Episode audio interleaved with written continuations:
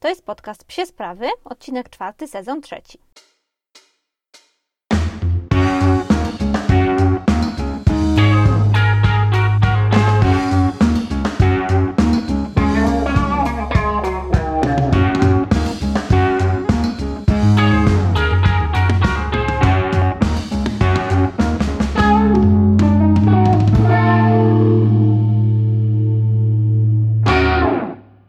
Witam Was w tę deszczową środę. Tak, dzisiaj wyjątkowo nagrywam w środę, a zwykle wiecie, że nagrywam w czwartek albo w piątek. Dlatego nagrywam w środę, bo jutro ruszamy z moim mężem i Zoziakiem na weekend, na Kaszuby, na działkę. Nie możemy się już trochę doczekać, tak długo siedzimy w Warszawie i wprawdzie na przykład w zeszłym tygodniu gdzieś tam sobie jechaliśmy do mojej cioci na działkę, żeby Ozzy pobiegał w lesie, więc no gdzieś tam się wyrywamy z tego miasta, ale nie na długo, a teraz jedziemy na trzy dni, więc jesteśmy wszyscy chyba we troje bardzo zadowoleni. Już nie mogliśmy się doczekać, aż ruszymy się wreszcie kawałek dalej. No i więc myślę, że uda mi się nagrać dla Was jakieś fajne storiesy z tego miejsca, do którego jedziemy, bo podobno jest bardzo malownicze. Nie byłam tam jeszcze. To działka mojej przyjaciółki Kasi. No i mam nadzieję, że, że uda mi się też nagrać jakieś wstępne materiały na YouTube'a. Chciałabym coś tam posklejać i popróbować ponagrywać dla Was. Zwłaszcza, że ma być piękna pogoda, no i w ogóle chyba taki pierwszy odcinek na zewnątrz To, to byłoby coś fajnego. Więc zobaczymy, trzymajcie za mnie kciuki i za Oziaka też, żeby wypadł dobrze przed kamerą. No i co się działo u nas w tym tygodniu, bo tego zwykle zaczynamy podcast i tak też teraz będzie. Więc w tym tygodniu przyszły do nas nowe szelki rafflerowe, to znaczy już wiecie, że przyszły jakiś czas temu, bo Wam o tym mówiłam, natomiast w tym tygodniu je testowaliśmy, no i one zostaną. Postanowiliśmy, że zostaną. Na początku miałam je zwrócić, ale potem zobaczyłam, że jednak dobrze pasują na Ozzy'ego. No i słuchajcie, są naprawdę super wykonane. Są naprawdę wykonane z super materiału, fajnie to wygląda. Ja też miałam bardzo duże opory przed kupieniem takich szelek. Po pierwsze, bo są drogie, kosztowały ponad dwieście złotych, a po drugie to ja jednak staram się wspierać polskie marki i wszystkie szelki, obroże, smycze, które mieliśmy z Ozzym do tej pory, to były produkty polskich marek, polskich producentów, więc no mamy tego naprawdę dużo. Więc uznałam, że jak raz zgrzeszymy i zdradzimy trochę tutaj naszych ukochanych polskich projektantów psich, no to nic się nie stanie. Więc pewnie zobaczycie niedługo te szelki. Na razie Ozzy wybrudził je, bo wczoraj zaglądał do jakiegoś krzaka, więc muszę je wyprać dla Was i mam nadzieję, że w weekend zrobię jakieś fotki. No ale to tyle o szelkach raffler. Na pewno powiem o nich więcej. Oprócz tego chciałabym bardzo podziękować za tysiąc fanów na Instagramie. Jest to dla mnie duże osiągnięcie i mam nadzieję, że że będzie Was coraz więcej tam, że będę mogła Wam pokazywać tam coraz więcej treści. No i super, jestem bardzo zadowolona, naprawdę nie spodziewałam się, że uda mi się to tak szybko, więc dziękuję wszystkim i każdemu z osobna, którzy porubili nasz profil. Jeszcze taki jeden news, bo ostatnio dostałam też komentarz, który bardzo wzięłam do siebie na Instagramie, żeby te wstępy były krótsze i więcej było treści, więc dzisiaj będzie bardzo dużo treści, a wstęp będzie krótszy, że rusza już powoli sport i ruszają powoli treningi. Sportowcy, tacy profesjonalni ludcy, to można powiedzieć, zaczęli już jakby treningi, zaczęli, zaczęli jakieś tam, no nie zawody, ale zaczęli jakieś swoje przygotowania i to jest dla mnie taka, taka ciekawa refleksja nad tym, że skoro rusza sport, zaraz ruszymy, ruszymy my, psiarze sportowi. To jest pytanie, kto z Was odrobił lekcję z holistycznego podejścia do psa i kto z Was w tym okresie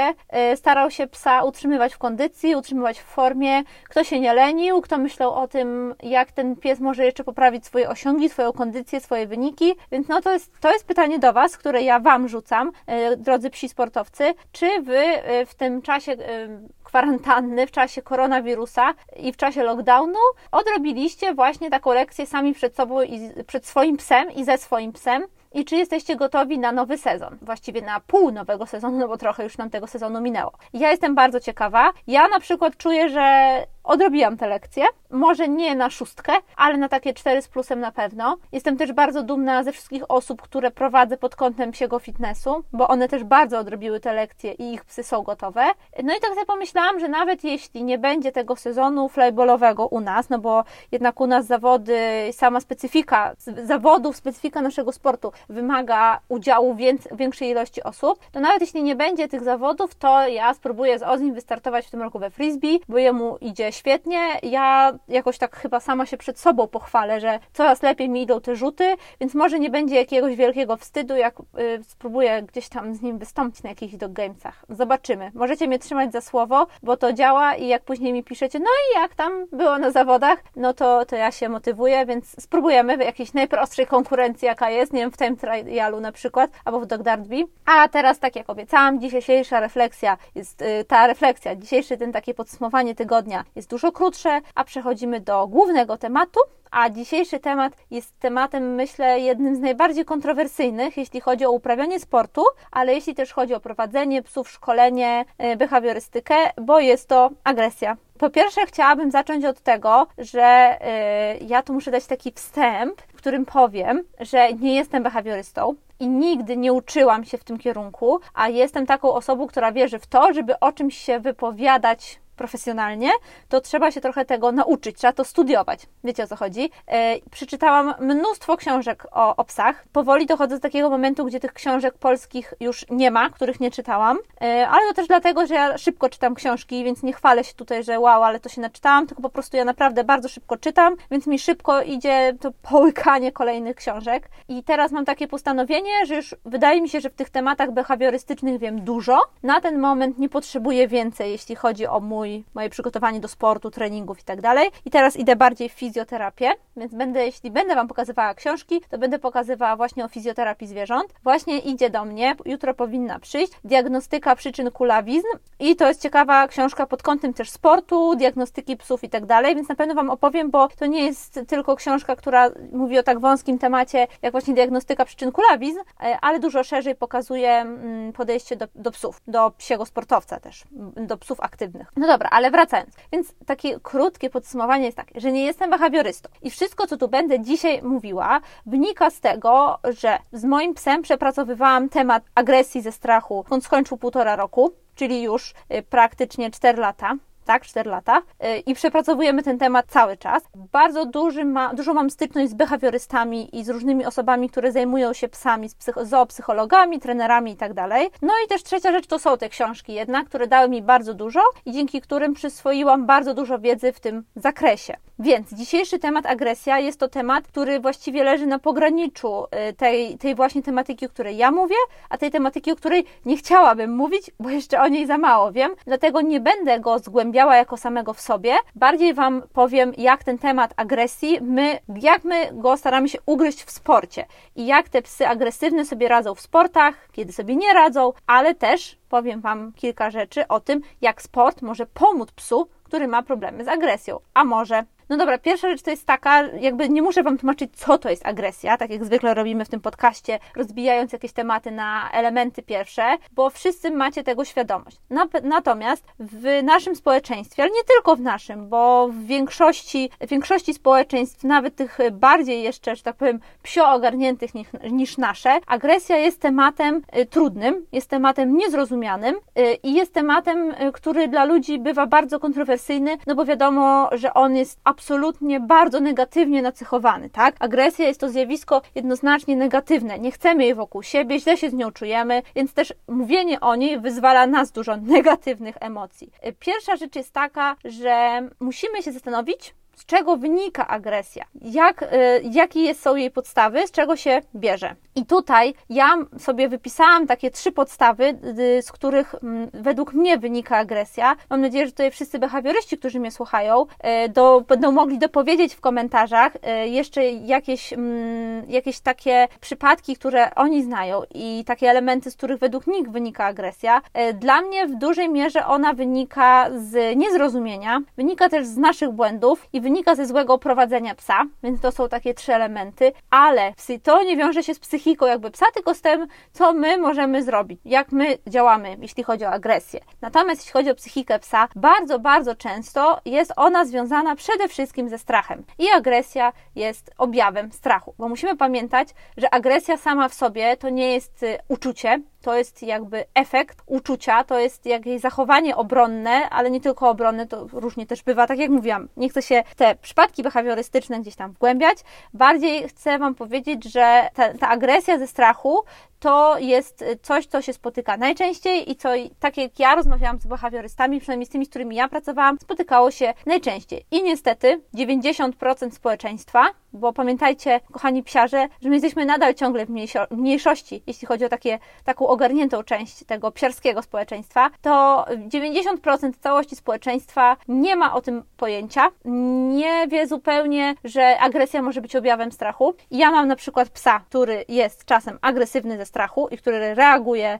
bardzo negatywnie w takich właśnie emocjach, których się boi. No i szczerze mówiąc, na dziesięć przypadków w dziewięciu spotykam się z niezrozumieniem, i mój pies się spotyka z niezrozumieniem, dlatego ja sama się w sobie nauczyłam mechanizmów obronnych, więc jeśli kiedyś gdzieś spotkacie mnie z, z Ozim i nie będę się chciała z Wami przywitać, albo z daleka Wam tylko pomacham, to wiedzcie, że to dlatego, że po prostu mój pies różnie reaguje, jak się boi, a boi się bardzo wielu sytuacji. Nie jestem behawiorystą, chyba to już powtórzyłam z piętnaście razy od początku nagrywania tego odcinka, ale najważniejsze jest, jeśli macie agresywnego psa, żeby to zdiagnozować, żeby udać się do behawiorysty i spróbować z tym coś zrobić. To jest tak, że już ten pierwszy krok, ta wizyta u behawiorysty, to jest bardzo duży krok z Waszej strony.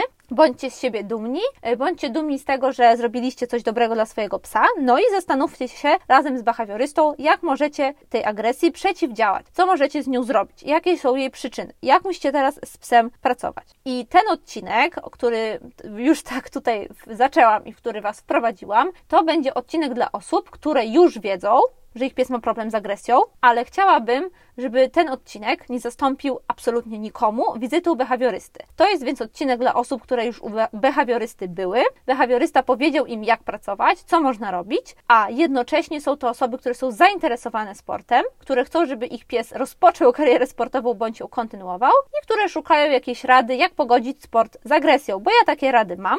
Nie są one absolutnie uniwersalne i trzeba je zawsze zastosować do każdego psa i moim zdaniem zawsze skonsultować z behawiorystą. Natomiast to nie jest też tak, że agresja zamyka Wam drogę do sportu, zamyka Wam drogę do uczestniczenia w zawodach z Waszym psem. Nie, da się to zrobić, da się to ogarnąć, więc zaraz o tym powiemy.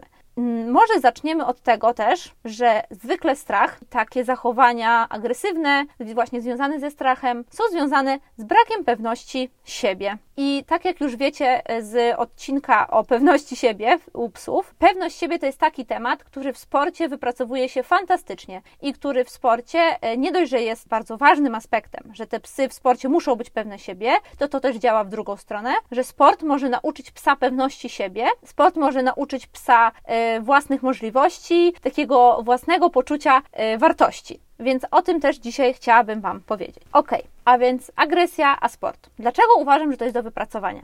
Po pierwsze, bo sama to wypracowałam i wydaje mi się, że najbezpieczniejszym miejscem, takim, w którym mój pies się czuje najlepiej, najpewniej, pomimo iż ciągle pracuje nad pewnością siebie, nie ma jej jakby na takim najwyższym poziomie, jest właśnie sport. Więc mam tutaj doświadczenie, którym chciałabym się podzielić. Po drugie, to jest też yy, tak, że ja słyszałam od wielu osób, od wielu trenerów, że sport jest w stanie zadziałać w obie strony. Jest w stanie pogorszyć sytuację psa, jeśli chodzi o agresję, albo ją poprawi. I widziałam różne przypadki, zarówno w jedną, jak i w drugą stronę i wydaje mi się, że może nie mam jakby, tak jak powiedziałam, uniwersalnej jednej recepty dla wszystkich, natomiast wiem, w którą stronę można iść, żeby wylądować raczej w tym lepszym scenariuszu. A dlaczego? Ponieważ sport działa, wydaje mi się, w trzech takich przestrzeniach, w trzech elementach, które są w stanie z tą agresją sobie poradzić i gdzieś tam z tym strachem, brakiem, brakiem pewności siebie pracować. Po pierwsze, sport niezwykle poprawia komunikację z właścicielem, w tym przede wszystkim skupienie na właścicielu, ale także taki jasny przepływ poleceń, jasny przepływ jakby takiego języka między nami a psem, którym my umiemy czytać sygnały naszego psa, a pies umie czytać nasze. Po drugie, sport jest w stanie też poprawić komunikację z innymi psami, o tym zaraz powiemy, ale także odnajdywanie się w sytuacji, w przestrzeni i czasie jest dla psów niezwykle ważne i tutaj sam sport jako takie zjawisko, które jest bardzo zorganizowane, w, których, w którym mamy treningi w określonym miejscu, w określonym czasie, w określonym też porządku tego treningu, to jest w stanie uczyć psa systematyczności, takiego uporządkowania życia, a to bardzo porządkuje mu głowę. No dobrze. To może zaczniemy od tego pierwszego elementu, czyli tej relacji komunikacji właściciela z psem. Większość sportów psioludzkich opiera się właśnie na tej relacji pies-człowiek. I to jest też tak, że wydaje mi się, że dobry trener trener, który chce, żeby ten zawodnik, którego trenuje, doszedł do jak najlepszego poziomu, najpierw pracuje nad relacją pies-człowiek. Buduje zaufanie, wzajemne zrozumienie, pokazuje też, jak czytać psa. W dużej mierze trener pokazuje też, jak się z psem bawić, jak psa nagradzać. I dobry trener to nie jest tylko osoba, która umie trenować psa, ale to jest też osoba, która umie poradzić sobie z człowiekiem i potrafi człowieka nauczyć psa. Myślę, że wiele trenerów w Polsce pracuje właśnie w ten sposób, że przyjmuje osoby, które często może nie radzą sobie tak świetnie ze swoimi psami, nie mają jeszcze z nimi takiej bardzo dobrze wypracowanej linii komunikacyjnej, natomiast widzą ten potencjał, widzą ten, tę relację, widzą ten błysk w oku między człowiekiem a psem i są w stanie, pracując nad tą relacją, poradzić sobie z pewnymi problemami, które nawet ma ten pies, ma ten człowiek lub mają po prostu oboje. Pamiętajcie, że pies tak naprawdę... Praktycznie każdy pies, wyłączając jakieś przypadki chorobowe, czy przypadki gdzieś tam właśnie jakichś problemów behawiorystycznych, lubi pracować. Pies lubi zdobywać nagrody, pies lubi aprobatę i tak buduje się jego pewność siebie, tak budują się jego możliwości. Pies nie wie, czy umie, zanim mu nie pokażecie, że umie. I to wygląda tak, że tak naprawdę każdy pies, nawet ten przysłowiowy fafik u waszej babci, który całe życie je z nią chałkę na krześle, true story, moja prababcia tak robiła, on, kiedy ma postawione przed sobą zadanie, uwierzcie mi, naprawdę dziewięćdziesiąt pięć, powiedzmy, procent psów będzie chciało to zadanie wykonać, jeśli nagroda będzie tego warta. Oczywiście, pies nie robi niczego za darmo. Musimy pamiętać, że te zadanie, to trochę tak jest jak z nami. Kiedy dostaniemy zadanie i to zadanie jest dopasowane do nas, jest na miarę naszych możliwości, ale jednocześnie jest dla nas tym wyzwaniem, to wykonując je, bardzo budujemy własną wartość. Czujemy się świetnie, czujemy się dowartościowani i czujemy o sobie, że wow, udało mi się, nie? Dobra jestem, tak? To świetnie to zrobiłam.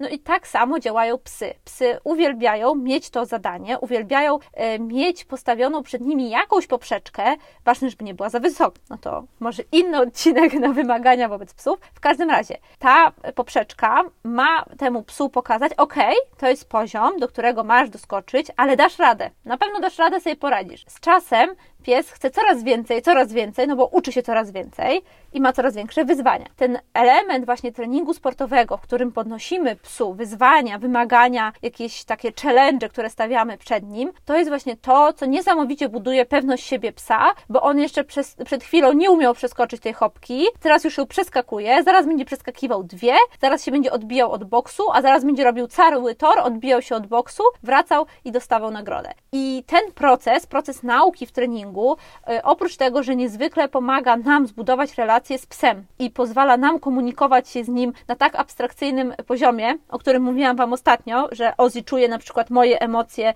jak ja go puszczam i jest kilkanaście metrów ode mnie, to ja wierzę, że to jest zbudowane w sporcie. To jest zbudowane na też dużych emocjach, bo na przykład nasz sport to jest sport wysokich emocji, bardzo dużych, natomiast to tylko podbiło u niego ten efekt, w którym on czuł się pewny siebie, wiedział, że nie musi się nikogo bać, niczego bać, czuł się po prostu takim mocnym, stabilnym psem. No i tutaj też musimy wiedzieć, że jeśli mamy psa, który jest agresywny i powiedzmy, że tutaj diagnozą, jakby dla, na potrzeby tego odcinka musimy przyjąć, że tutaj, tak jak w większości przypadków, diagnozą, jeśli chodzi o przyczynę agresji, jest, ta, jest ten brak pewności siebie, brak pewności siebie i strach. Więc tutaj celem naszym nie powinno być mistrzostwo świata, mistrzostwo sportowe, a powinna być trochę terapia, poprawa naszej komunikacji z psem, poprawa naszego, naszej relacji z psem i poprawa też tego skupienia nas na psie. Bo muszę Wam powiedzieć, że nic w moim życiu, żadne ćwiczenia, sztuczki tak nie skupiło psa na mnie jak sport. Mój pies, kiedy jakby my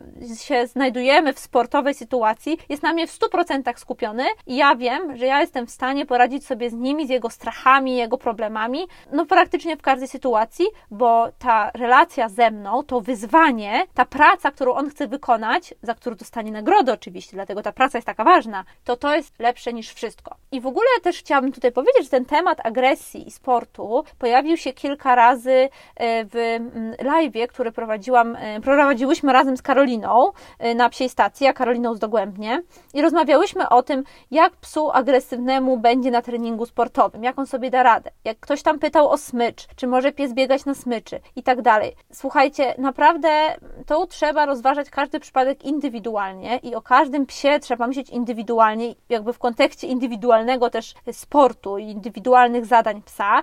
Natomiast ja wierzę, że jeśli ta agresja ma podstawy w pewności siebie, braku pewności siebie i w strachu, to da się z tym psem pracować, da się z nim naprawdę zrobić wiele, o ile z naszej strony my też pozwolimy sobie na zaufanie mu, pozwolimy sobie na takie odpuszczenie tej kontroli, którą zwykle staramy się nad nim sprawować. I to nie w takim negatywnym sensie, że teraz go puścimy na treningu i żeby tam pozagryzał inne psy. No w ogóle to nie o to chodzi. Chodzi o to, że w tej sytuacji, w której pracujemy jeden na jeden i takie sytuacje na początkujących treningach jednak są najczęstsze, że w tej sytuacji my mówimy: ok, ufam Ci, że teraz pracujesz ze mną, że nie muszę nad Tobą sprawować kontroli, mogę Ci ufać, mogę w Ciebie wierzyć, mogę inwestować w Ciebie swój czas, żebyś Ty wypracował tę pewność siebie. To był dla mnie też taki ważny temat, żeby Wam powiedzieć o tym, bo ja na przykład bardzo długo miałam taką wewnętrzną kontrolę nad psem. I to nie chodzi o to, że go prowadzałam na smyczy, na treningach, nie wiem, że on biegał na smyczy i tak dalej, czy go jakoś łapałam kurczowo, tylko bardziej chodziło o to, że ja, jak już go puszczałam,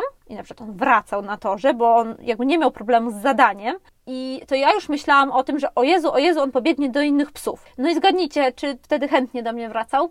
Jak myślicie? No, nie wracał do mnie prawie w ogóle.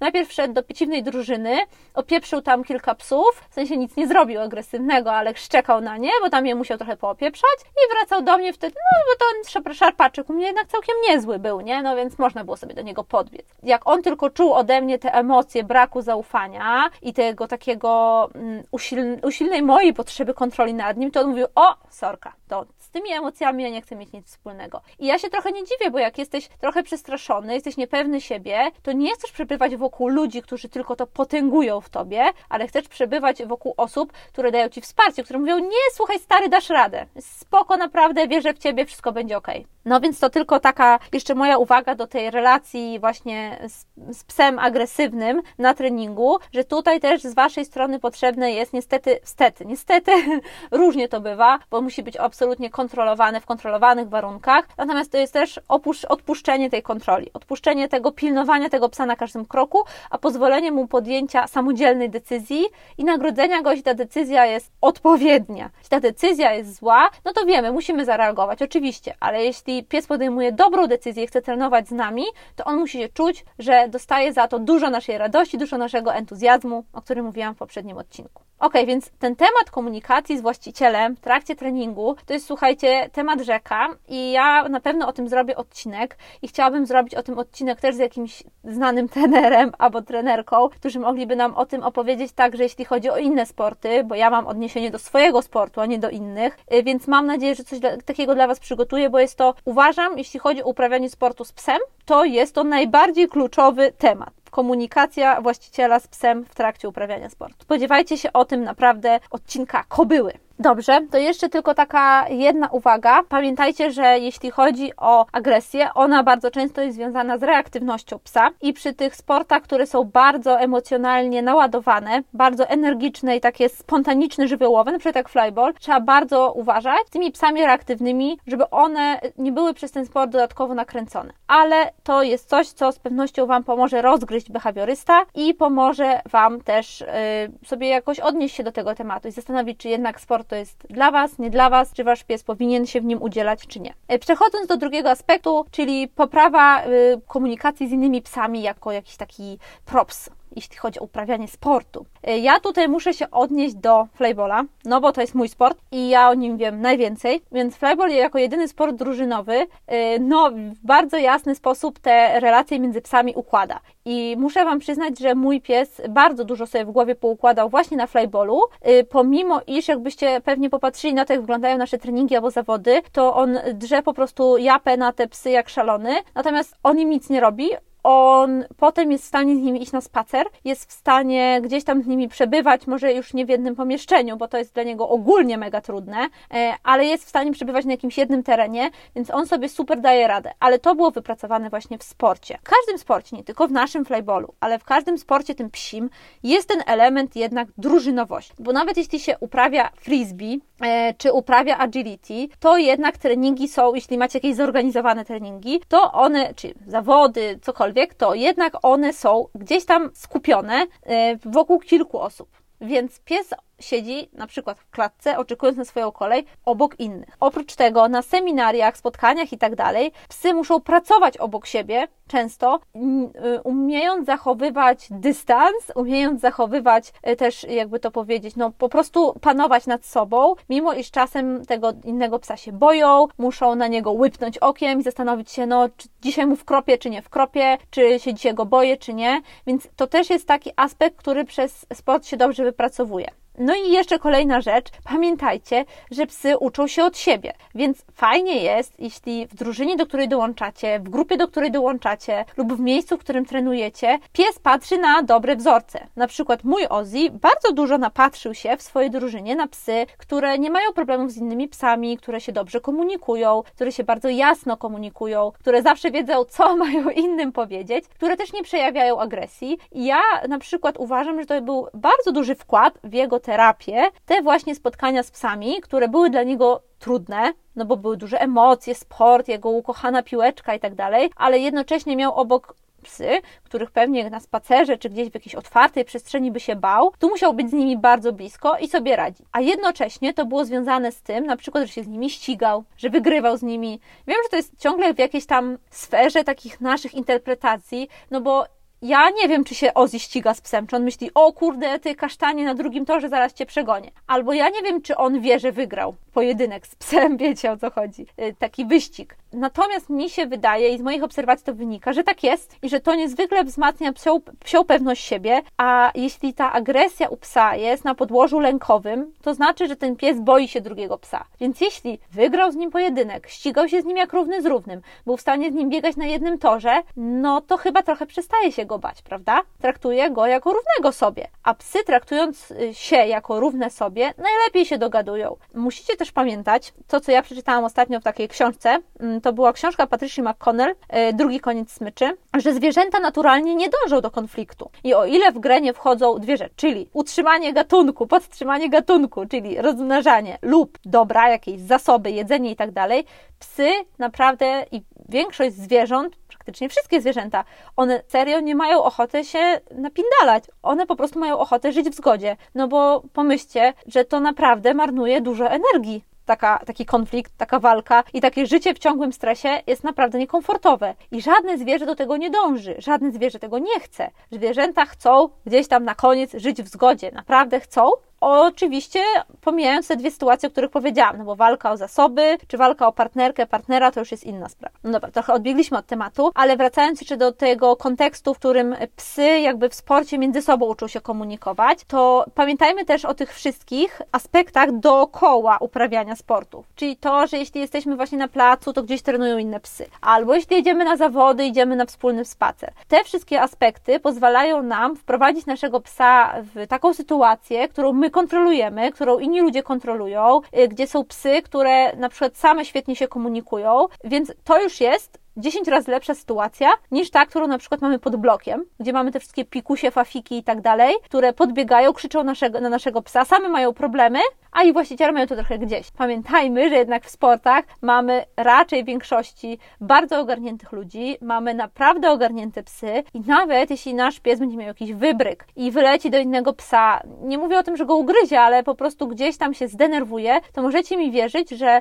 raczej nie, nie spotykałam się nigdy tak dobrymi i z tak jakby nawet nie chodzi o to, że pozytywnymi, to tak mądrymi reakcjami, jak właśnie ludzi w sporcie. Na przykład jak Ozzy biegł do innych psów, to osoby, które go tam, które tam stały, na przykład ich pilnowały, no to odganiały go, nie, nikt mu nie zrobił krzywdy, nikt tego nie zrobił w jakiś sposób, który by Ozzy'ego gdzieś tam, wiecie, na zawsze skrzywił. Raczej starały się, żeby te warunki były dla wszystkich zachowane bardzo bezpieczne, natomiast też wiedziały, że te osoby, że to jest pies, który potrzebuje coś przepracować i że on jest na etapie przepracowywania. No i ostatnim takim elementem, o którym chciałabym powiedzieć, yy, może on nie jest jakiś super, super istotny, natomiast warto o nim wspomnieć, to jest to, że uprawianie sportu się wiąże z różnymi sytuacjami. To jest trochę nawiązanie do tego, co mówiłam przed chwilą. I musicie pamiętać, że pies uczy się, kojarzy to swoje zachowanie, swoje uczucia w miejscu, w czasie i okoliczności. Czyli na przykład, jeśli wasz pies świetnie zachowuje się pod blokiem i nie boi się tutaj niczego, to nie znaczy,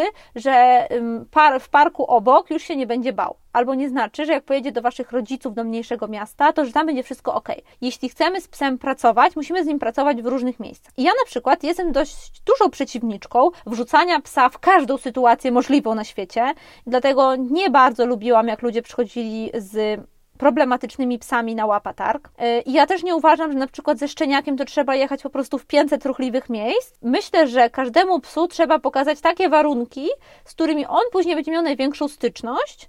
Natomiast trzeba go nauczyć też tego, że powinien sobie radzić zasadniczo wszędzie. I sport w tym kontekście agresji jest tutaj bardzo dobry, bo my mamy przecież bardzo dużo miejsc, do których musimy, że tak powiem, w których musimy przebywać, uprawiając sport. Bo na przykład zimą y, trenujemy na hali, latem trenujemy sobie gdzieś na zewnątrz. Mamy zawody, mamy seminaria, mamy jakieś takie treningi wyjazdowe, mamy sparingi, więc tych sytuacji jest bardzo dużo. I te sytuacje jakby wymagają od nas różnego podejścia do psa, różnej komunikacji z nim i budowania relacji na różnych poziomach. I to w kontekście agresji jest naprawdę dobra praca nad tym, żeby naszemu psu pokazywać, że hej, w różnych sytuacjach jesteś sobie w stanie poradzić, jesteś mądrym, pewnym siebie pieskiem, dasz sobie radę. Dlatego uważam, że to uprawianie sportu też wrzuca nas trochę w te sytuacje. Czasem gdzieś tam po prostu już yy, tak płyniemy z tym nurtem naszych treningów, zawodów i tak dalej. I wiemy, że musimy, my też sami w sobie się trochę spinamy, w tak pozytywnym sensie się spinamy,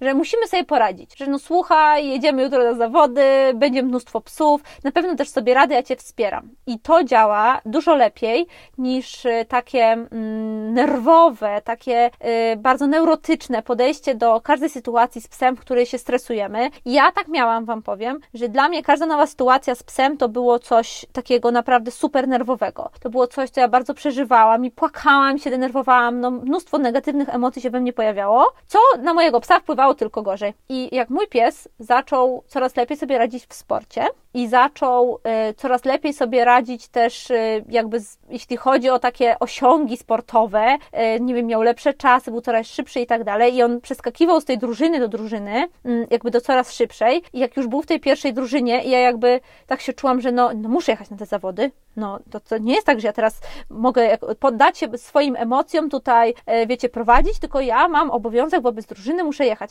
I to paradoksalnie, pomimo, że było takim dosyć twardym podejściem, bardzo mi pomogło i mojemu psu, bo ja wiedziałam, że muszę jechać, no on musi pobiec, musimy to zrobić dobrze, żeby nie było błędu i to też nie jest tak, że ja na nim wywierałam presję albo na sobie wywierałam presję, tylko po prostu miałam zadanie, ja teraz, nie pies, miałam zadanie, miałam cel, musiałam go zrealizować. No i musiałam się spiąć, żeby tak się stało. Musiałam dać z siebie wszystko. Nie mogłam sobie tutaj teraz, yy, wiecie, wymyślać jakichś wymówek, że okej, okay, ale mój pies jest agresywny, okej, okay, ja się boję, on się boi i tak dalej. No nie, musieliśmy oboje stanąć na wysokości zadania, no i udawało się nam. I to tak naprawdę był mój taki lek dla mnie i dla Oziego na jakieś nasze problemy z takimi reaktywnymi, agresywnymi zachowaniami w sporcie. Dobra, słuchajcie, całkiem długi nam ten odcinek wyszedł, bo już widzę na liczniku trzydzieści sześć minut, ale chciałam Wam jeszcze tylko tak bardzo szybciutko podsumować, bo ten temat jest bardzo ważny i być może jeśli zgubiliście się gdzieś w środku tego odcinka i znudził Was już mój głos, to chociaż teraz podsumowania posłuchajcie. Więc po pierwsze, najważniejsza jest diagnoza problemu i to zrobi behawiorysta. Tego nie zrobi Pani Krysia spod bloku, nie zrobi Wasza mama, ani nie zrobi tak naprawdę weterynarz. Po to powstał zawód behawiorysty, żeby behawiorysta sprawdzi, sprawdził to, na jakiej podstawie, na, jakich, na jakim gruncie Wasz pies jest agresywny. Więc pierwsza rzecz, jak tylko poczujecie, że wasz pies ma problem, jeśli to zobaczycie, zapraszam was do behawiorysty. Jeśli szukacie behawiorystów w różnych częściach Polski, napiszcie do mnie. Już kilka osób pisało, udało mi się pomóc. Najlepszą wiedzę mam oczywiście, jeśli chodzi o Warszawę. Tu mam fajne osoby do polecenia, ale spokojnie znajdą się też w innych miastach Polski. Więc mamy tą wizytę od behawi- u behawiorysty. Behawiorysta zaplanuje nam terapię dla naszego psa i wyrazi zgodę na treningi. I treningi. Zacznijmy od treningów indywidualnych. Pracujmy nad pewnością siebie, komunikacją z nami. Pracujmy nad tym, żeby nasz pies poczuł się naprawdę super, super kolesiem, super zawodnikiem. Żeby poczuł, że może wszystko, że naprawdę daje radę. Jak już jesteśmy ok na treningach indywidualnych, ta nasza więź z psem jest zachowana i jesteśmy w tacy pewni siebie, że możemy naszego psa skupić na nas i skupić na zadaniu, spróbujmy treningów grupowych. Pozwólmy naszemu psu poczuć tą tę atmosferę zawodów, pozwólmy poczuć atmosferę treningów grupowych, pozwólmy mu zobaczyć, że jest w stanie dogadać się z innymi psami, jednocześnie pracując z nami. Celem samym w sobie tych treningów, pamiętajmy, że na początku jest raczej terapia niż mistrzostwo sportowe i medale, natomiast nikt nigdy nie mówi, że nie możemy tego wygrywać. Możemy oczywiście startować w zawodach, jeśli jesteśmy już na takim etapie, możemy z naszym psem osiągać super wyniki, natomiast pamiętajmy, że jeśli agresja ciągle jest problemem, to jednak naszym głównym celem jest terapia tej agresji. Dlatego na każdym etapie, o którym teraz mówię, warto pomyśleć sobie o takiej refleksji. Co jakby, co, co ten sport nam daje? Czy na pewno to się sprawdza? Czy z naszym psem jest lepiej, czy gorzej? I ja wiem, że to jest czasem mega trudne, bo nam się podoba, ludzie są fajni, i ten piesek tak szybko biegnie i są ładne zdjęcia z zawodów, ale no sorka, to pies jest tu ważniejszy niż wy i to pies musi być szczęśliwy, robicie to dla niego, wiem, że też dla siebie, ale głównie dla niego, więc zastanówcie się trochę na jakimś etapie, na takim etapie, na którym będziecie w danym momencie, czy wasz pies jest szczęśliwy i czy z tą agresją jest lepiej, w tym sensie, czy trochę ten problem się zmniejsza. No i dobrą, dobrą drogą jest tutaj oczywiście kontrola z behawiorystą, więc jeśli już zauważycie, że na jakimś tam etapie uprawiania sportu rzeczywiście jest trochę lepiej, albo jest coraz lepiej, jest dużo lepiej, albo w drugą stronę jest gorzej, pies jest bardziej zdenerwowany, jeszcze gorzej dogaduje się z innymi, albo jest agresywny wobec innych psów, to skontrolujcie to z behawiorystą, odwiedźcie go, spotkajcie się z nim, niech on wam powie, czy to też jest tak, że może to chwilowe załamanie i że można jeszcze ten sport przez chwilkę pouprawiać, i zobaczyć, trochę potestować, czy to on na to wpływa, czy może to jest też tak, że niestety sport nie jest dla waszego psa, że wasz pies cierpi przez to, że ta agresja się pogłębia i jest coraz gorzej. No to wtedy wiecie raczej, co robić, prawda? No i na końcu coś, o czym ja mówiłam już yy, wcześniej, a co chciałabym na koniec podkreślić, to jest miejcie zaufanie do waszego psa. Uwierzcie mi, wiem, że to...